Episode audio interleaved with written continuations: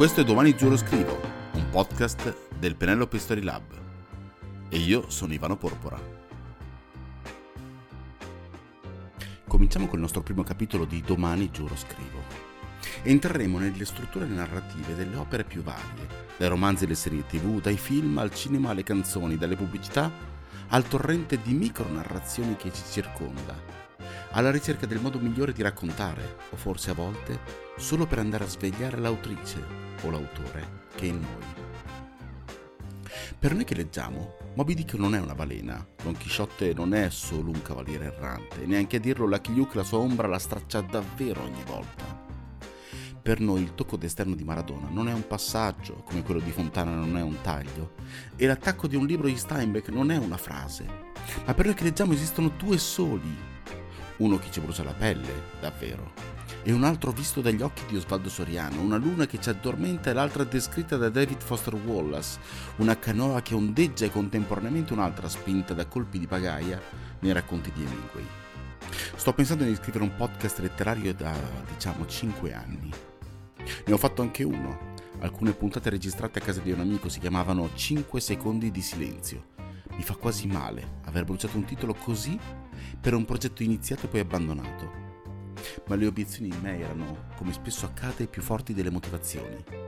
Ve l'elenco in ordine sparso. Ho una brutta voce. Chi sono io per tenere un podcast? Non ho gli strumenti tecnici.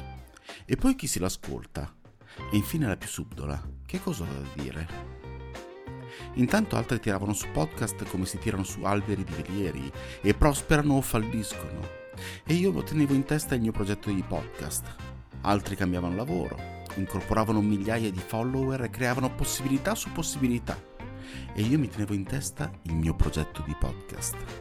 Diciamolo con le maiuscole, il mio fantastico progetto di podcast FPP. Poi ho realizzato che alla fine per fare un podcast serve esattamente ciò che insegno.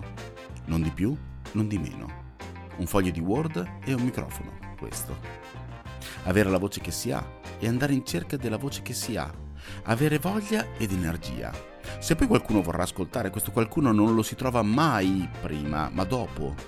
La letteratura non è partire con una fiducia non conquistata, ma incontrarsi in un mondo che si conosce alla fine, che si chiama casa. E allora eccolo qua il podcast. Il primo sarà brevissimo per alcuni motivi. Il primo è che sono timido.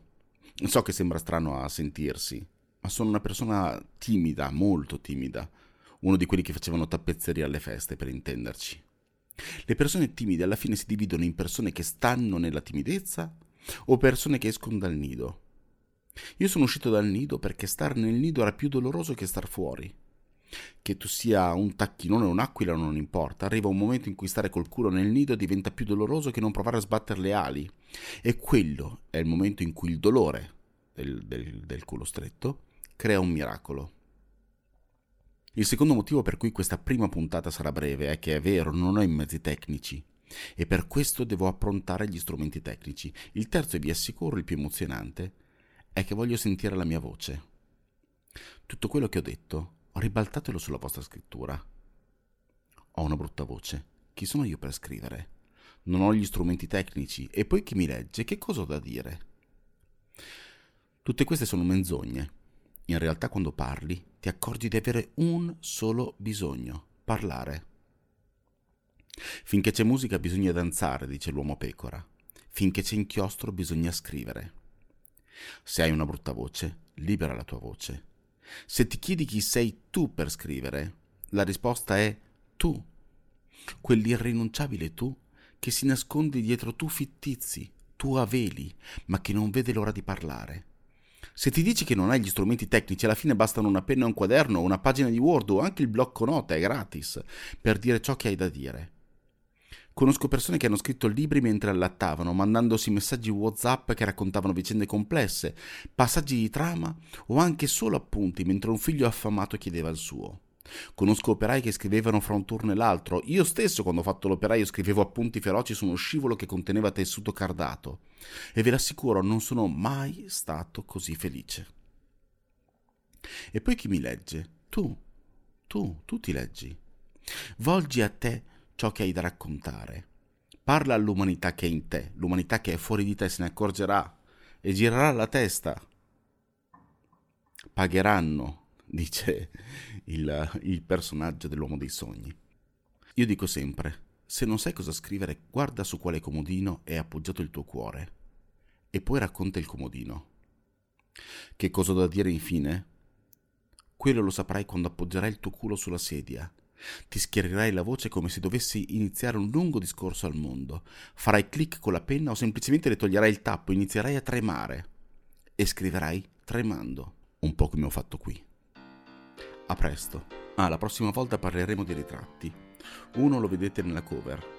Il difficile sta nel rendere il sorriso, diceva Flaubert.